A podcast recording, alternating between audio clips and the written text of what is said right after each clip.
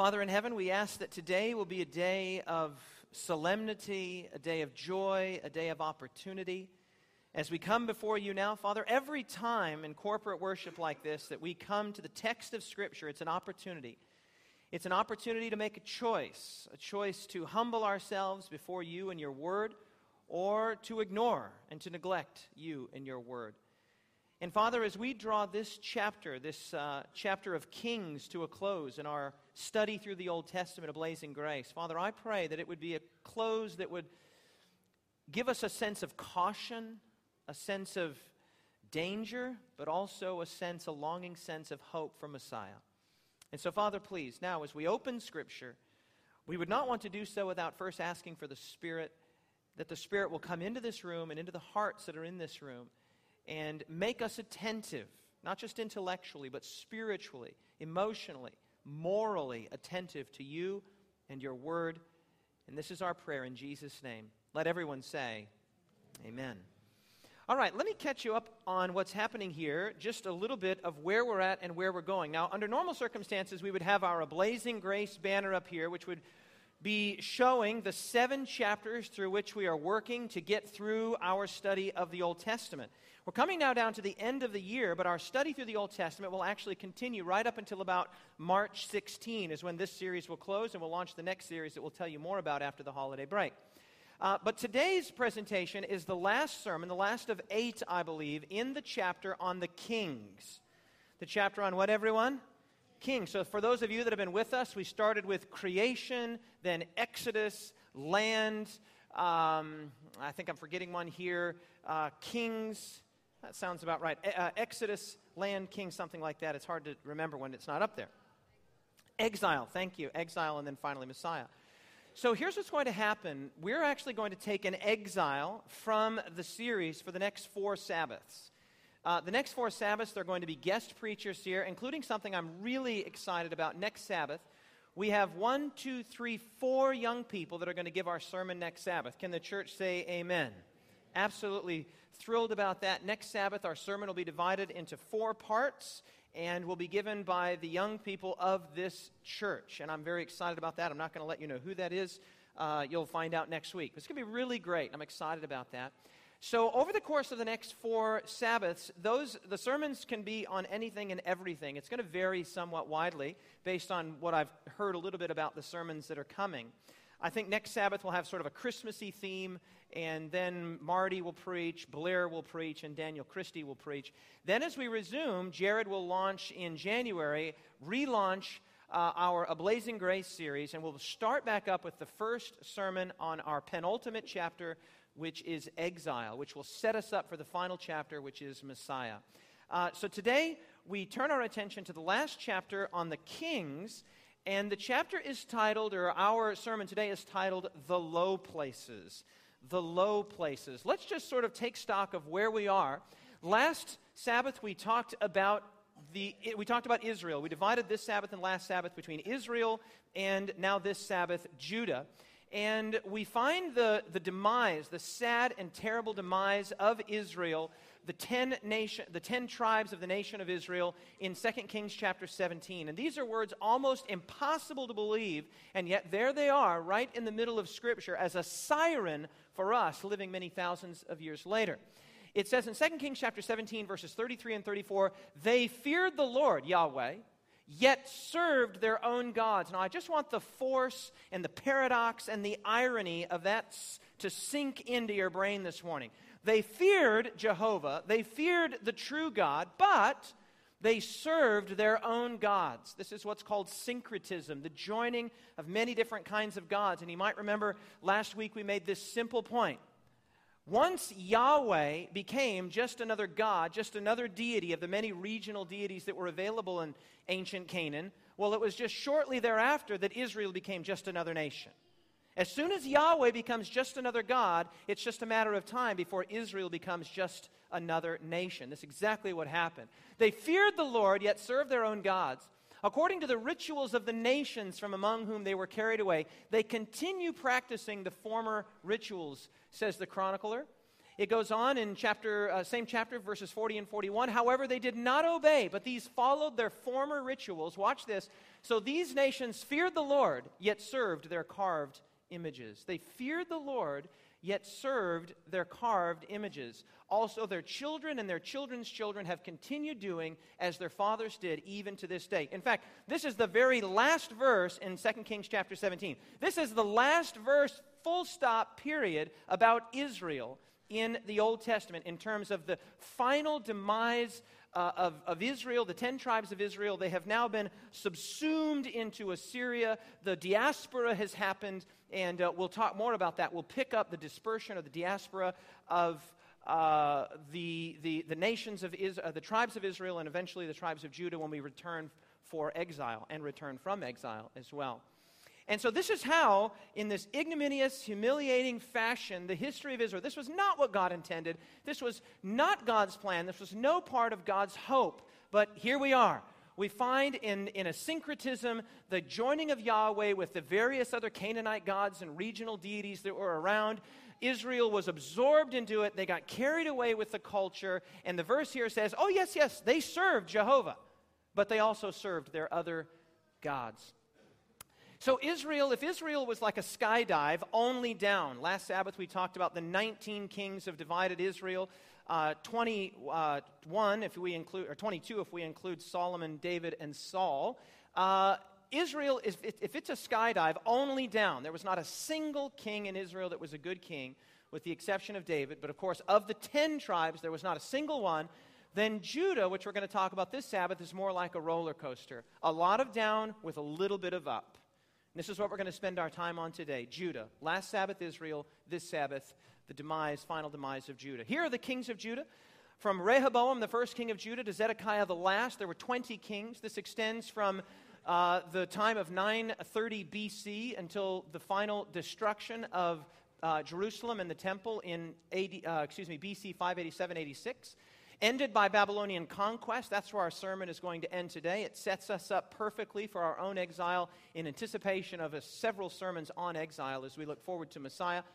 And uh, that's where we're at. Now, instead of going through as we did last Sabbath, every one of the kings of Israel, I thought I would just give you a simple summary of the basic kings of Judah.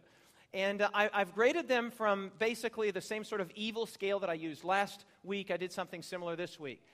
In terms of really bad, somewhere between really bad and bad, there were 12 of the 20 kings of Judah could be fairly classified as somewhere between a 2, 3, somewhere a 2, 3, or a 4 on the evil scale. Remember, this is out of 4.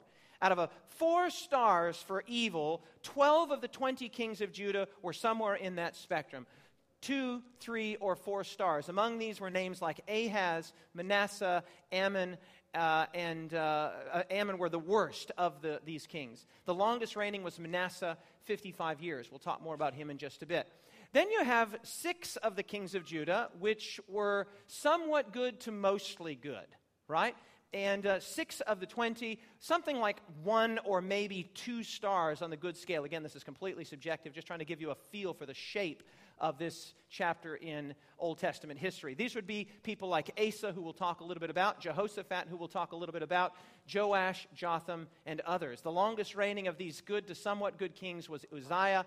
Uh, Uzziah, who was 52 years. And then we have two of the 20, what you might call the best kings of Judah. I give them a good rating of four out of four stars, though some probably uh, Hezekiah deserves only three and a half stars.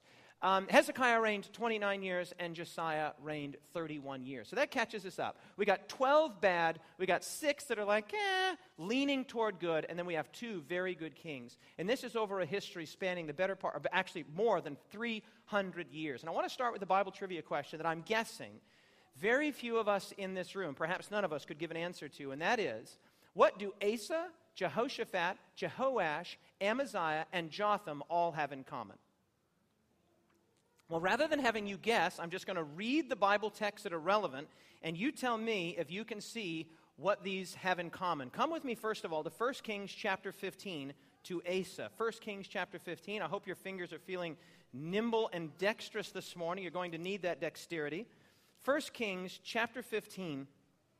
And we'll pick it up in verse 9. 1 Kings chapter 15 and verse 9. Here we read about Asa, king of Judah. Verse 9 says, In the 20th year of Jeroboam, king of Israel, Asa became king over Judah, and he reigned 41 years in Jerusalem. His grandmother's name was Maacah, and the, she was the, uh, the granddaughter of Ab- Abishalom.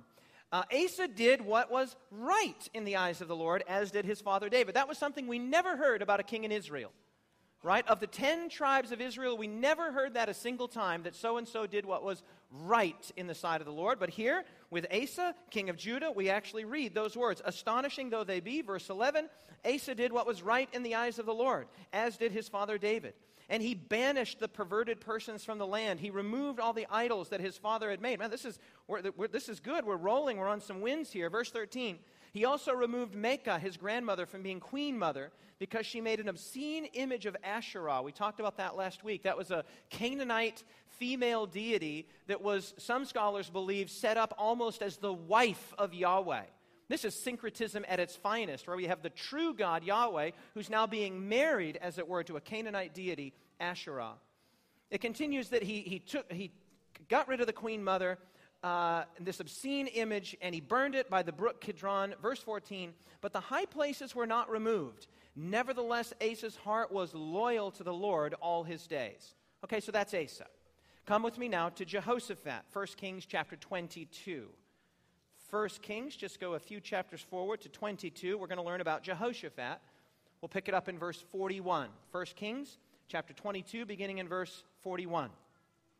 Jehoshaphat, the son of Asa, so this is Asa's son, had become king over Judah in the fourth year of Ahab, king of Israel. We talked about Ahab last week. He's going to come up briefly here a little bit later. Jehoshaphat was 35 years old when he became king, and he reigned 25 years in Jerusalem. His mother's name was Azubah, the daughter of Shilhi.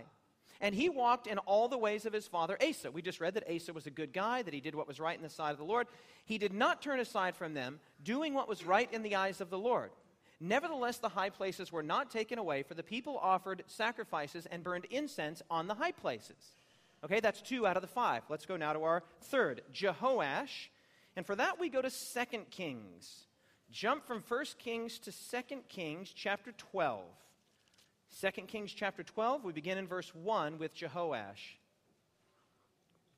Again, we're asking the question what do Asa, what do Asa Jehoshaphat, Jehoash, Amaziah, and Jotham all have in common. We pick it up in 2 Kings chapter 12, beginning in verse 1. In the seventh year of Jehu, Jehoash became king, and he reigned 40 years in Jerusalem. His mother's name was Zibiah of Beersheba. Joash did what was ding, ding, ding, ding, ding, right in the sight of the Lord. There again, that's something we never saw with all the kings of Israel. All the days in which Jehoiada the priest instructed him, verse 3, but the high places were not taken away. The people still sacrificed and burned incense on the high places. T- we turn our attention now to the fourth of five, to Amaziah. We stay in 2 Kings. We go to chapter 14, beginning in verse 1. Chapter 14, beginning in verse 1. In the second year of Joash, the son of Jehoaz, the king of Israel, Amaziah, the son of Joash, king of Judah, became king. He was 25 years old when he became king, and he reigned 29 years in Jerusalem. His mother's name was Jehoiadin of Jerusalem. And he, ding, ding, ding, ding, ding, did what was right in the sight of the Lord. Yet not like his father David. He did everything as his father Joash had done.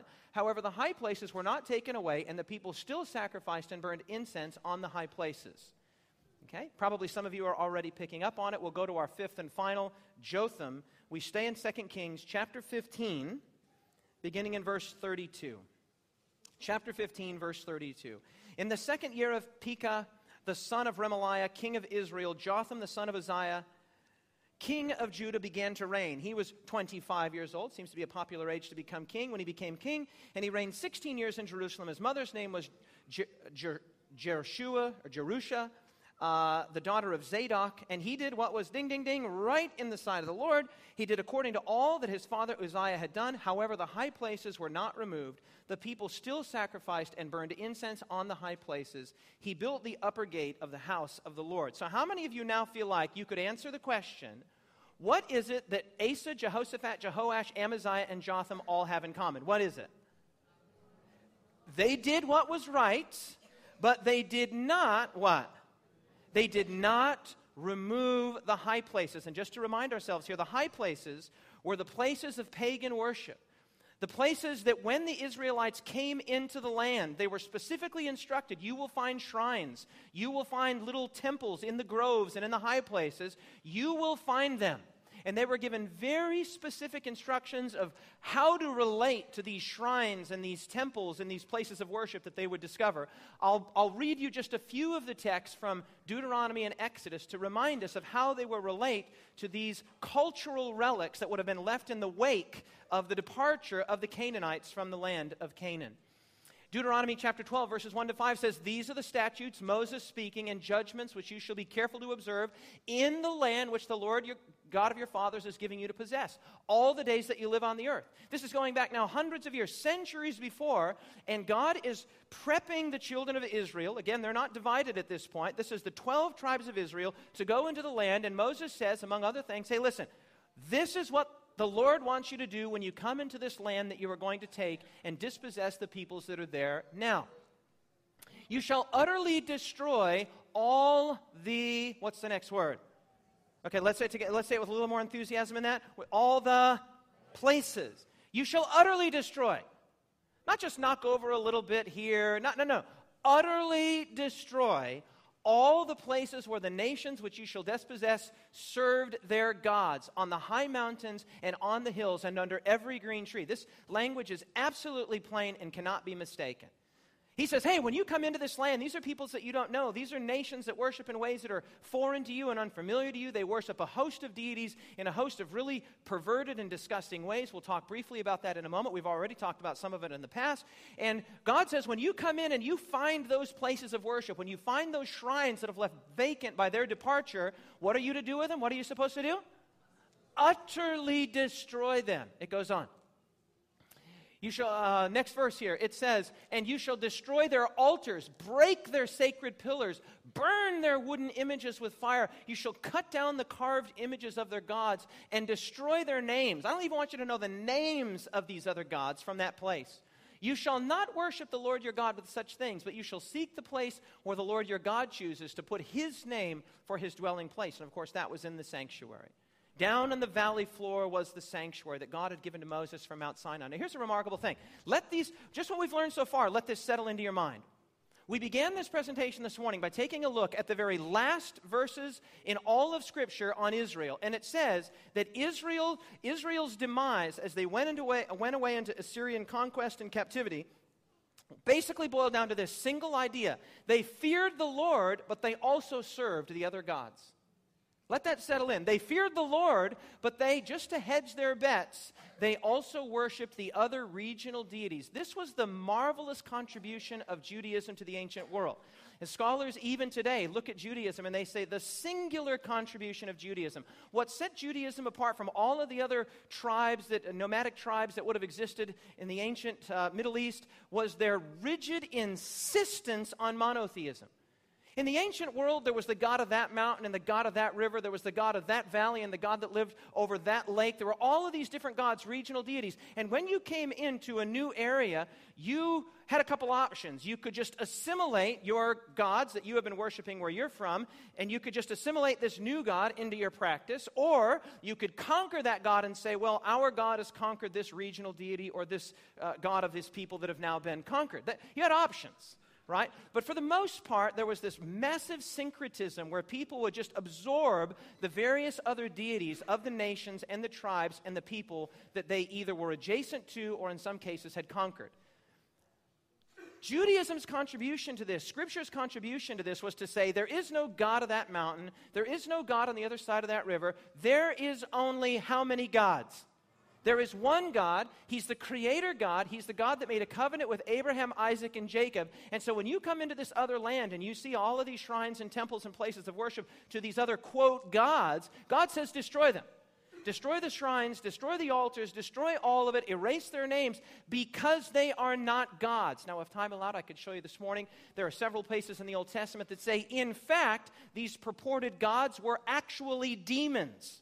So people were worshiping what they took to be gods that were actually supernatural powers that the Bible describes as fallen angels, as demons. In other words, as the enemy of the true God. And so God was absolutely uh, uh, uh emphatic about the response of his people when they came into the land.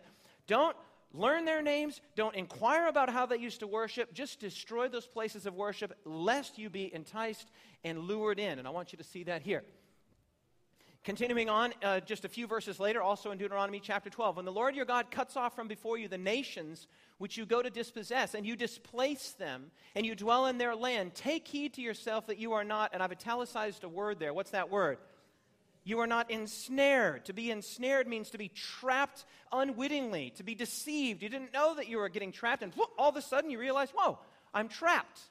Take heed to yourself that you are not ensnared to follow them after they are destroyed from before you, and that you do not inquire after their gods. Don't ask questions like, How did these nations serve their gods? Hey, I'll, I'll do the same.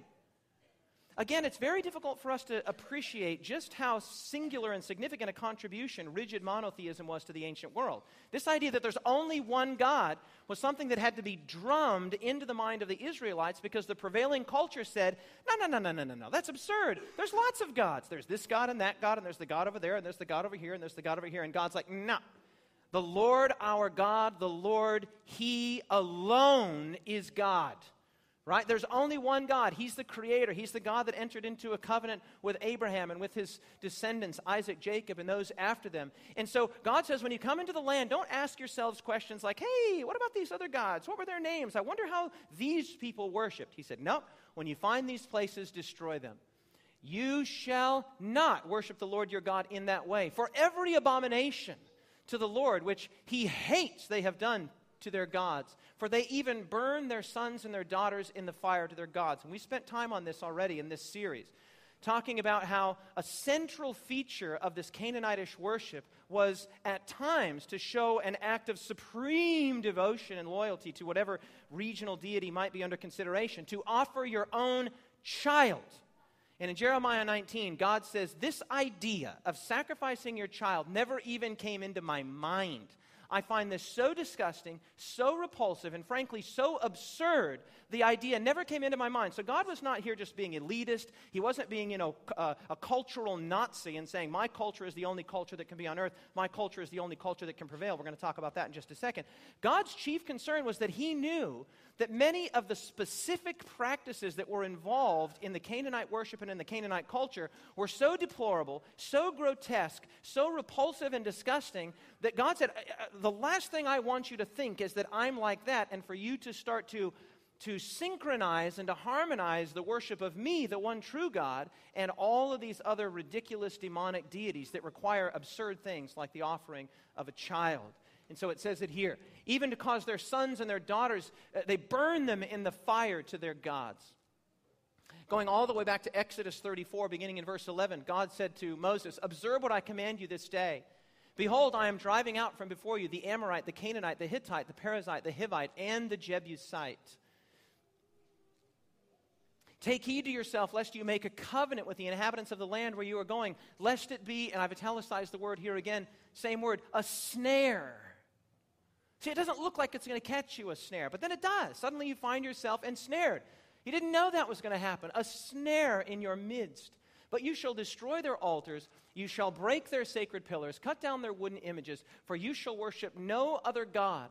For the Lord, whose name is jealous, he is a jealous God, lest you make a covenant with the inhabitants of the land, and they play the harlot with their gods and make sacrifice to their gods. And one of them, hey, say, invites you to come, hey, come and eat of his sacrifice and you take of his daughters for your sons, and of his daughters to play the harlot with their gods, and make your sons play the harlot with their gods. You shall make no molded gods for yourself. God here is arguing very strong. He's passionate about no intermarriage, no interrelation, no syncretism between the worship of Yahweh, which took place in the sanctuary, in a single location, with a described priesthood on the valley floor as contrasted with all of these different kind of priests and all of these different kinds of places and several times in the kings and the chronicles it speaks about perverted persons. A certain king we just read about asa he drove the perverted persons from the lord. And because of the nature of a public presentation such as this I'll just have to allow you to either do your own research or let your imagination run a little wild here. Suffice it to say, there was a sensual and sexual, significantly sexual element to much of the worship of these Canaanite deities. There was something very alluring about it, something very carnal. There, there was something that was quite attractive. This was why God was concerned. God was like, hey, listen, you got to get rid of that because there's a danger that you could be taken up. You could find yourself unwittingly attracted to it and ultimately ensnared. As I put here on the screen, clearly there was something alluring about these places and about their gods. And one of those allurements was that there was a significant sexual and sensual element, coupled with this deplorable notion of child sacrifice. God's command was absolutely strict. When you come into the Canaan land, when you find their shrines, when you find their altars, when you find their places of worship, and when you find the names of their gods, don't inquire, don't set up a little landmark as a cultural reminder, destroy it. It's an abomination to me, and I need it to be an abomination to you. And yet, three centuries later, when we finally read about the demise of Israel, the ten tribes of Israel, what does it say? That Israel did exactly what God had feared. They feared the Lord. They, they stood in awe of Jehovah, but they also worshiped these other gods in the same way that their children and their children's children had been doing for generations. And God finally said, and this is a, a significant uh, summary of the entire Old Testament, this section of the Old Testament, God said, if you insist on making those kinds of decisions, I will honor your choice. If you insist on making those kinds of choices, I will be forced to honor your choice. And I say again, the moment that Yahweh became just another God, Israel became just another nation subject to judgment and no longer under the protection that had been afforded to them as descendants of Abraham and as partakers of the covenant. Now come with me to 2 Kings chapter 18. 2 Kings chapter 18, and here as we get down toward the end of the kings of Judah, there is a significant shift, and we're introduced to the two great kings of Judah, Hezekiah and Joash. And we pick up Hezekiah in chapter 18, beginning in verse 1. 2 Kings chapter 18, beginning in verse 1. Now it came to pass in the third year of Hoshea, the son of Elah, king of Israel. Remember, that's the last king of Israel. Israel is carried away into Assyrian captivity a century before the demise, the final demise of Judah. There were no kings in Israel that did what was right, and they were, they were gone within three short centuries. But Judah they lingered. They stayed a little while longer, and it was because of people like Hezekiah. Look at this. Verse 22 He was 25 years old, and he became king, and he reigned 29 years in Jerusalem. His mother's name was Abi, the daughter of, Zach- of Zechariah. And he did what was ding, ding, ding, right in the sight of the Lord, according to all that his father David had done. And look at verse 4. Notice the contrast with Jehoshaphat and Amaziah and Asa. He, what's the next word in verse 4? He removed. He removed the high places. He broke the sacred pillars. He cut down the wooden images. He broke in pieces the bronze serpent that Moses had made, for until those days the children of Israel burned incense to it and called it Nehushtan. In other words, that bronze serpent that Moses had set up all the way back in the book of Numbers, they had even made an idol out of this. They were mad with idolatry, they were mad with polytheism. But when Hezekiah ascended the throne, he was different than Jehoshaphat, he was different than Asa. They were good kings. They did what was right, the chronicler tells us, but they didn't remove the high places. Okay? Hezekiah was of a different order. He was cut from a different cloth. When Hezekiah came into to, to, to rule, he not only did what was right, he began to systematically remove these high places of worship that God found so absolutely abominable. This was the experience of Hezekiah. Now, Hezekiah had a son, and his name was Manasseh. And it's astonishing to think that Israel, one of Judah's two best kings would have as his son Manasseh, who was far and away the very worst king in Judah. And let's read a little bit about Manasseh here. Chapter 21, 2 Kings chapter 21. We'll pick it up in verse 1.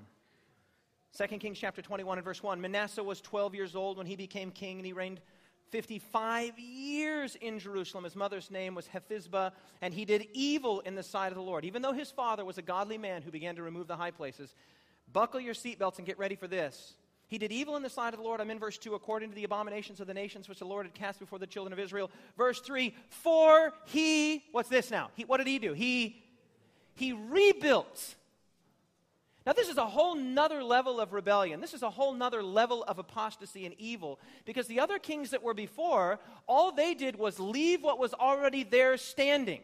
Okay? But Hezekiah comes in and tears those places down, and Manasseh, his son, comes and rebuilds the very. This is astonishing. This is Ahab level apostasy. This is Ahab level departure. In fact, that's not just a David Asscherick comparison. Look at what the chronicler himself says Verse 3 He rebuilt the high places which Hezekiah his father had destroyed. He raised up altars for Baal. He made a wooden image as Ahab, king of Israel, had done, and he worshiped all the host of heaven and served them. You will recall, if you were here last Sabbath, that when the chronicler got to Ahab, he basically said Ahab was the worst of the worst of the worst. There was never anybody who was as bad as Ahab. And we just read that Manasseh, the son of the godly king Hezekiah, was like Ahab establishing, rebuilding, resurrecting all of this Canaanite perverted worship practices right in the heart of Israel. Verse 4, this just goes from it goes downhill rapidly.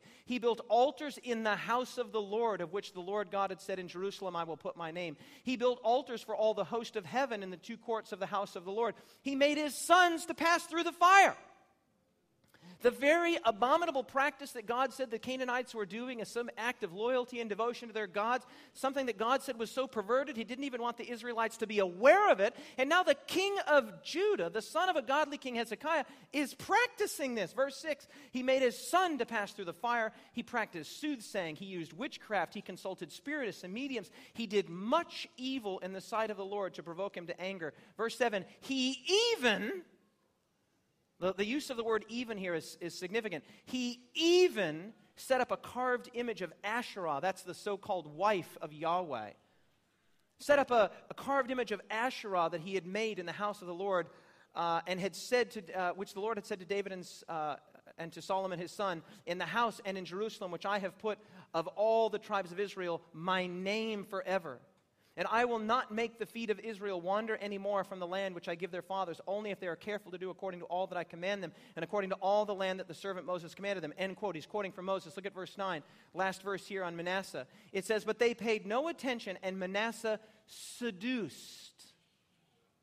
What a fascinating word. Manasseh seduced. Here again, there's, a, there's the sense of allurement. To be seduced has a sexual, sensual connotation.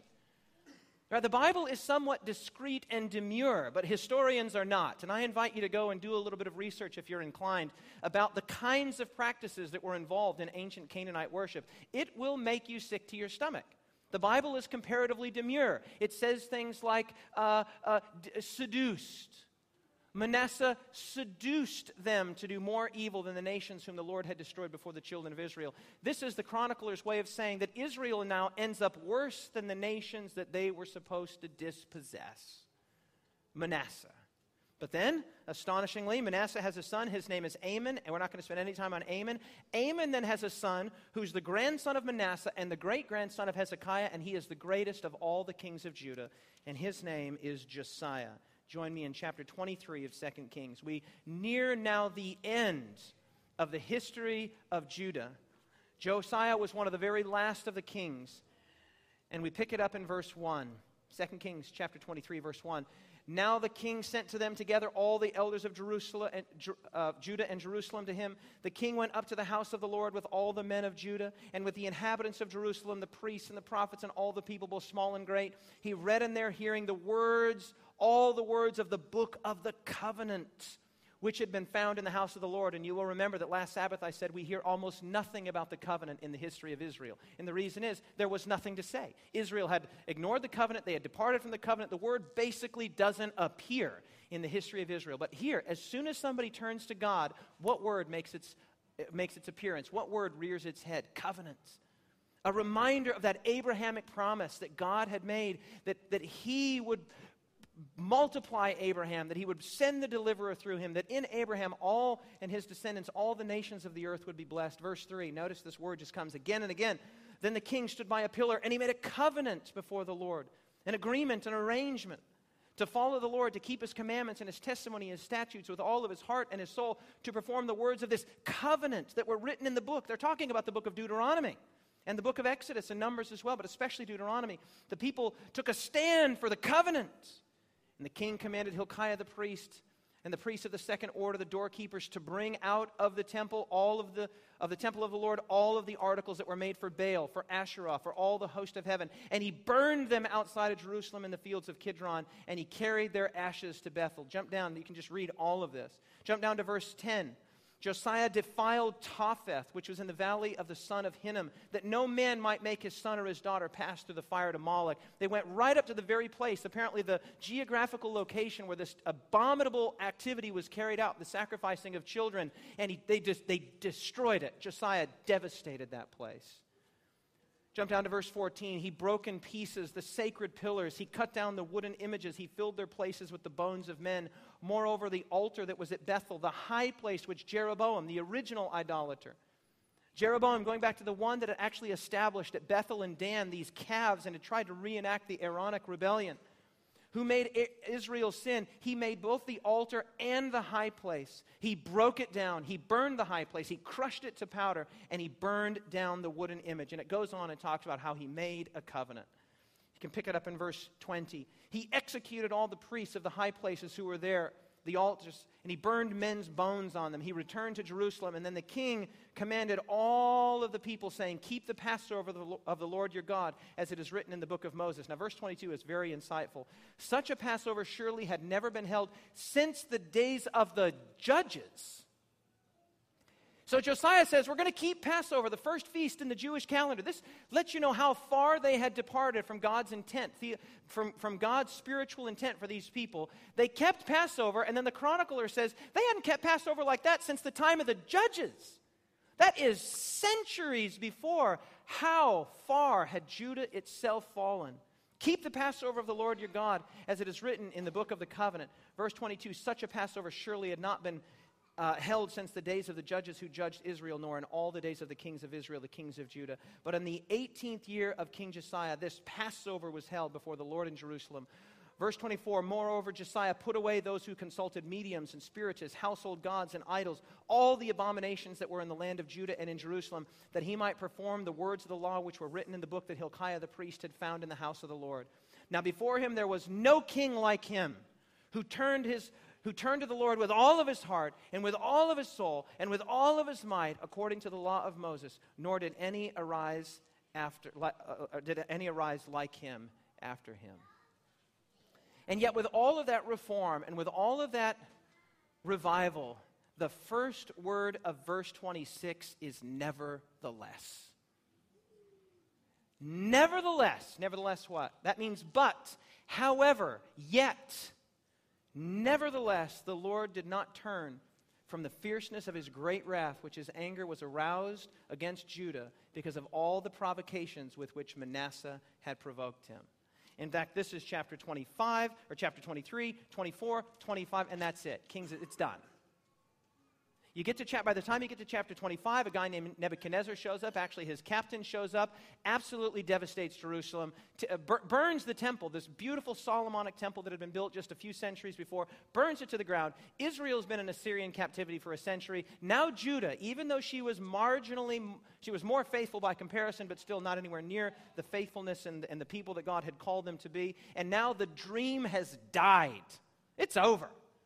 For all intents and purposes, the history of God's covenant people, the descendants of Abraham, come to an inglorious, tragic, humiliating, and ignoble end by the end of 2 Kings chapter 25. It's over. Israel's in Assyria a century before, and now Judah has devastated the temple, devastated Jerusalem, and carried the best and the brightest, people like Daniel, Shadrach, Meshach, Hananiah, Azariah, Mishael, away into Babylonian captivity. And when we return, from our four week exile, we will take up the exile and we will talk about what happened in this interim period. Now, I want to ask a few questions here as we close. What are the high places? That is to say, the places of compromise in your life. Because there were the bad kings, there were the 12 out of 20 that were just plain bad, right? But then there were the six, and they were good. Right? They were probably good like many of us in this room are good. They did what was right in the sight of the Lord. And my guess would be that if you're here on Sabbath morning, you're taking the time out of your holiday schedule to come and sit in church and to listen to a guy from America speak, at some level, you have a desire to do what is good and what is right. I don't doubt that. In fact, my thoughts about every person in this room are genuinely positive and genuinely good. So I have a question for you, good people, and for myself, who I consider to be a good person. What are the high places?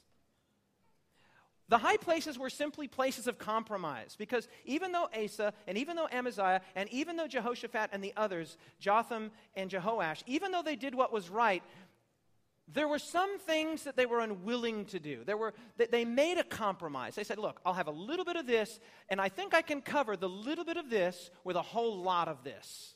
And so I have a question What are the high places in your lives? What are the places of compromise where you know that you could and should go tear something down, that you could and you should be following the word of the Lord, but you are just opting not to because you mistakenly believe that if you have enough of the good, it will make up for the high places that still remain in the computer, in the refrigerator, right? In the checkbook in the secret chat rooms or wherever it is that you hide your high places. It's astonishing because we saw last week that it says that the children of Israel thought they did these things in secret.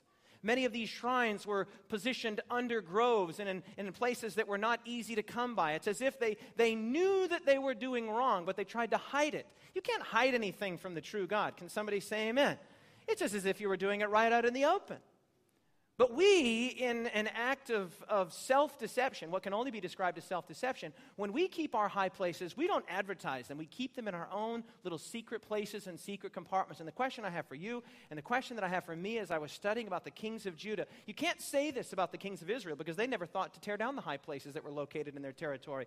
But we have these six kings of Judah. Man, they were good. Scripture even says they did what was right in the sight of the Lord. But in each case, one, two, three, four, five, six, they didn't tear down the high places.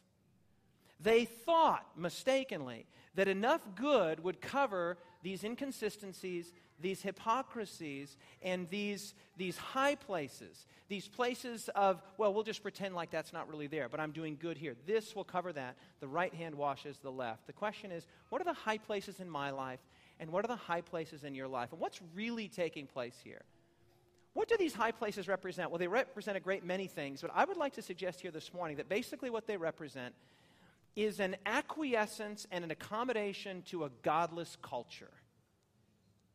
I want to say that again. These high places represented an acquiescence and an accommodation to a godless culture.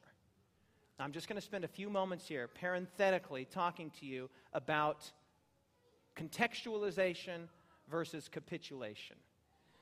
Those high places are really the lowest places, right? Those places are not the high places, they're the low places. That's why we called the sermon today the low places. To contextualize and to compromise are not at all the same thing. This is one of the great conversations that's been taking place in the Christian church all the way back to the time of circumcision. What about circumcision? Was this a compromise or was this a contextualization?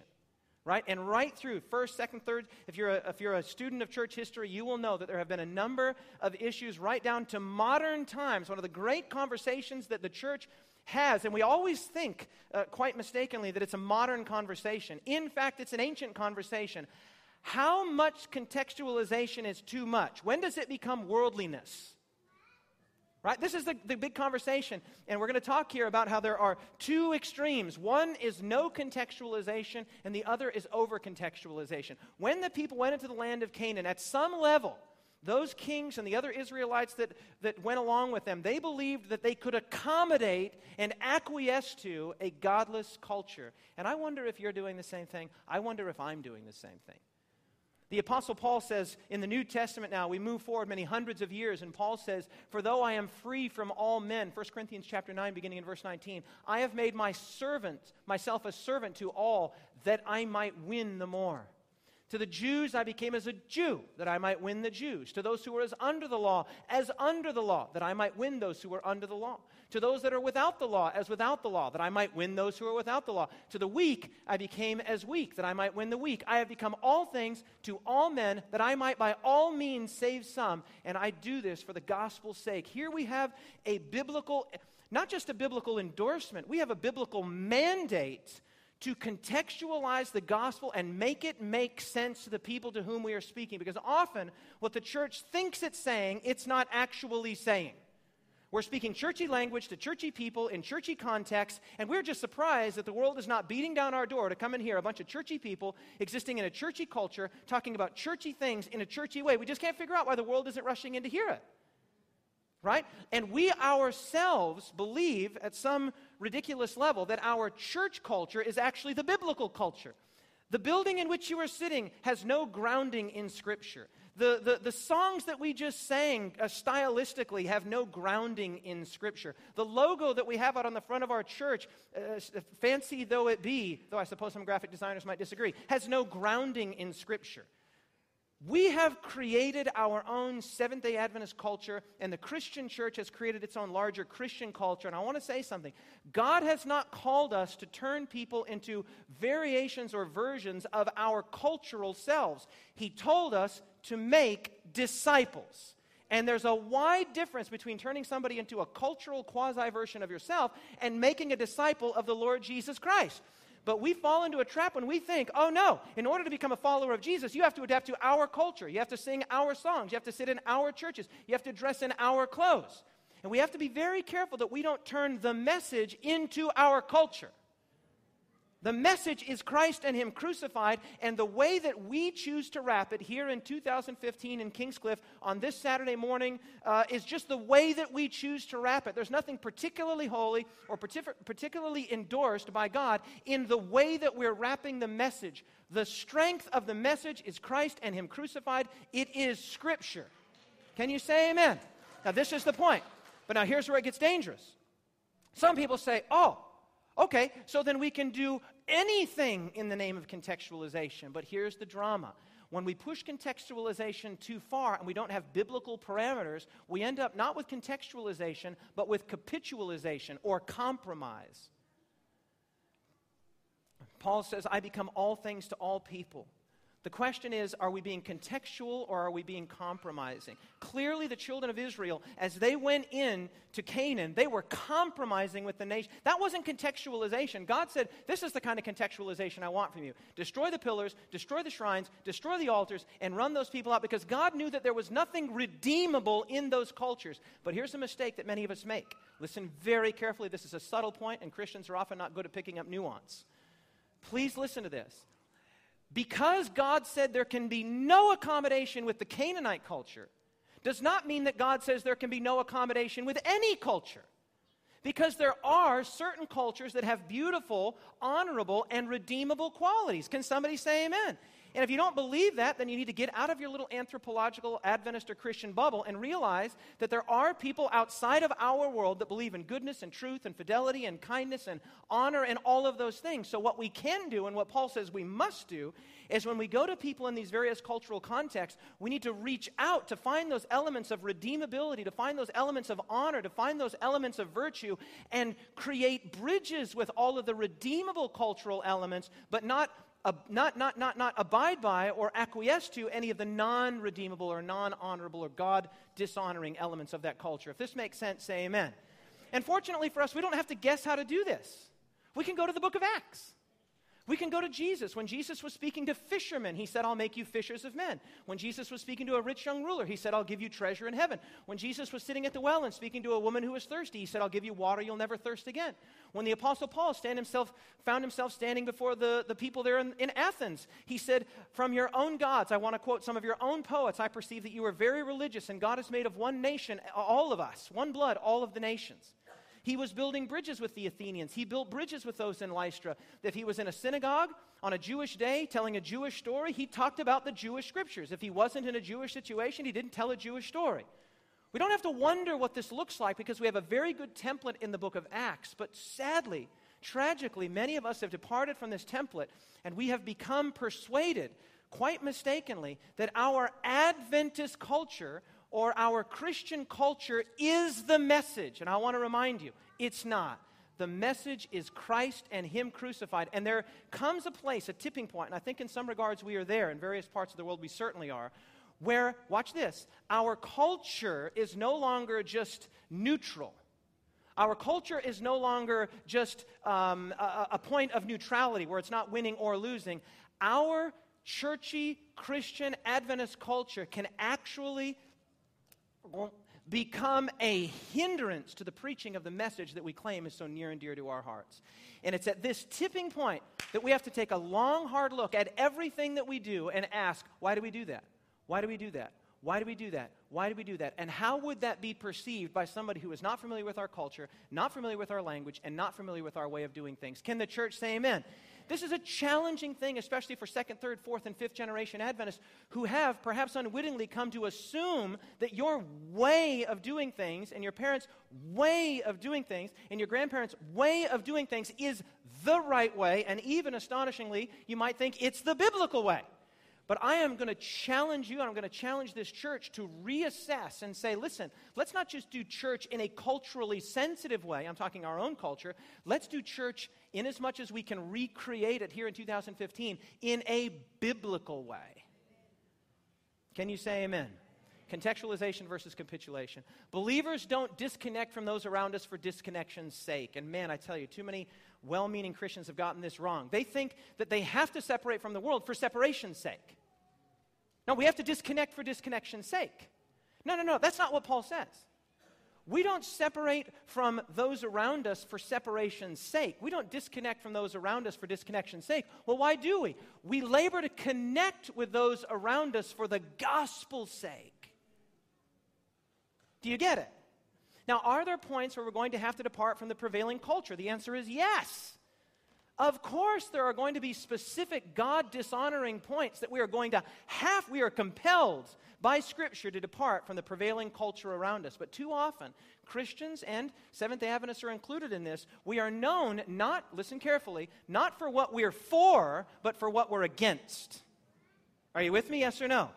And we do not want our, we do, I'm telling you, we don't want the perception of us to be that they're against, they're against, they're against, they're against, they're against. Yes, we might very well be against things based on Scripture, but it would be far better for us and more attractive to those around us if we were known what we were for, for building bridges and not walls.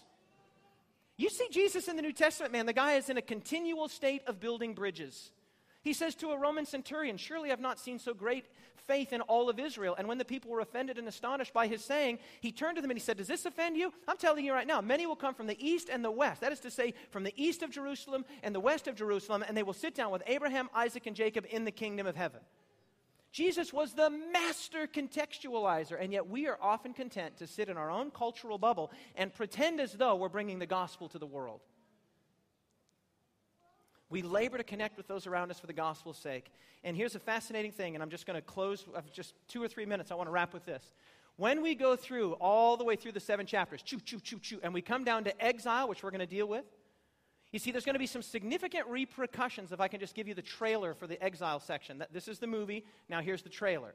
When we get to exile, what's going to happen is the children of Israel and Judah are going to go into exile for a significant period of time. And then this fascinating period of what's called Second Temple Judaism is going to emerge. The temple is going to be rebuilt, and Jesus is going to come out on the scene at this time. But two amazing things will have happened. A number of amazing things will have happened, but especially as we read the New Testament, we encounter two primary forces in the New Testament. The Pharisees. How many of us know what I'm talking about when I say the Pharisees? Okay, there's six of us. How many of us know what I'm talking about I say the Pharisees? Okay, good. And how about the Sadducees? Now, here's an amazing thing that happens. When we come to the New Testament, for 500 years, Second Temple Judaism has been insulating itself and insulating itself and insulating itself and insulating itself because they were bound and determined to never be carried away into idolatry and captivity again. And so you have this massive isolationism, this massive insularity, so much so that by the time we get to the New Testament, you couldn't even say the name of certain Jewish people, uh, certain Gentile or non Jewish peoples without spitting there was this rabid, patriotic, nationalistic, emotional, psychological, spiritual insularity. And that was the Pharisees. Look at what the screen says here. In Jesus' time, the Pharisees epitomized a cultural overcorrection, totally cut off from the prevailing nations. And the Sadducees in Jesus' time, a cultural undercorrection. Hey, when in Rome, go along with the Romans. And Jesus came and presented a viable, better, and biblical option. It's not total isolation from culture, but neither is it total accommodation to culture. Can somebody say amen? Now, all of that was a parenthetical statement. And I want to close by asking you this final question again. What are the high places of compromise in your life? I'm not talking about contextualization. And I want to say this.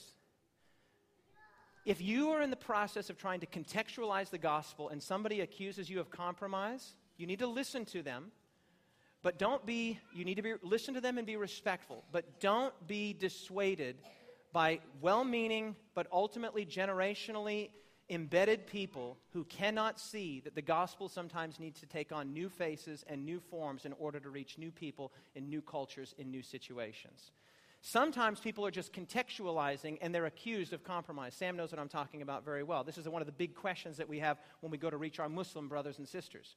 We have to contextualize if we're going to reach this people group. If you know anything about Islamic ministry, we are damned fools if we think that we're going to get Muslims to walk into a building like this on Saturday morning and li- live like we live and talk like we talk and eat like we eat and, and well, they would eat like we eat, but just carry on like we carry on. No, we're going to have to take the gospel and deliver it from the womb of Adventist culture and take the gospel message, which is the life, death, and resurrection of Jesus, and drop the gospel message into a culture and to ad- ad- adapt and to accept all the best parts of that culture, but let the gospel reach out and create its own new biblical culture in the various cultures in which it finds itself. Are you, are you hearing what I'm saying? So, some people are actually simply trying to contextualize for the gospel's sake, and they're accused of compromise. But there are other people who actually are compromising.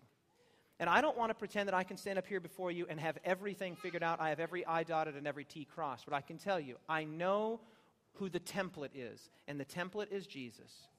We have to stay away from the overcorrection of the Pharisees, the undercorrection of the Sadducees. We have to strive to meet culture in a biblical way and to build every bridge that we can possibly bridge, and only the, we want to build, build only as many walls as we have to.